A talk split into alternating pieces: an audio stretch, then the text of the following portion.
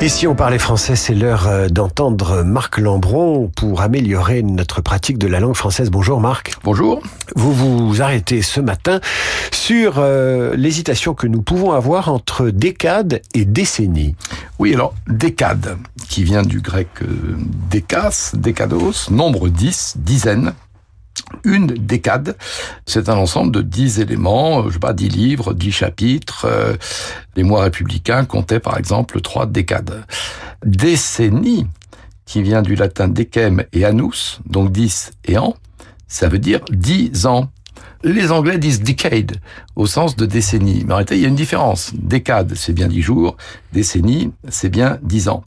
N'oublions pas, par exemple, que un film de, de Claude Chabrol, La décade prodigieuse, est tiré d'un roman d'Ellery Queen qui était Ten Days Wonder. C'était bien dix jours. Donc, décade, dix jours, décennie, dix ans. On peut dire une décade de chronique de Marc Lambron? On pourrait dire décade. Vous savez, dans le calendrier révolutionnaire, il y avait même le décadi, qui était le, le dixième jour d'une série de, de dix. Je ne sais pas si nous sommes le décadi aujourd'hui. Dire ou ne pas dire, c'est l'ouvrage qui inspire ces chroniques paru aux éditions Philippe Ray.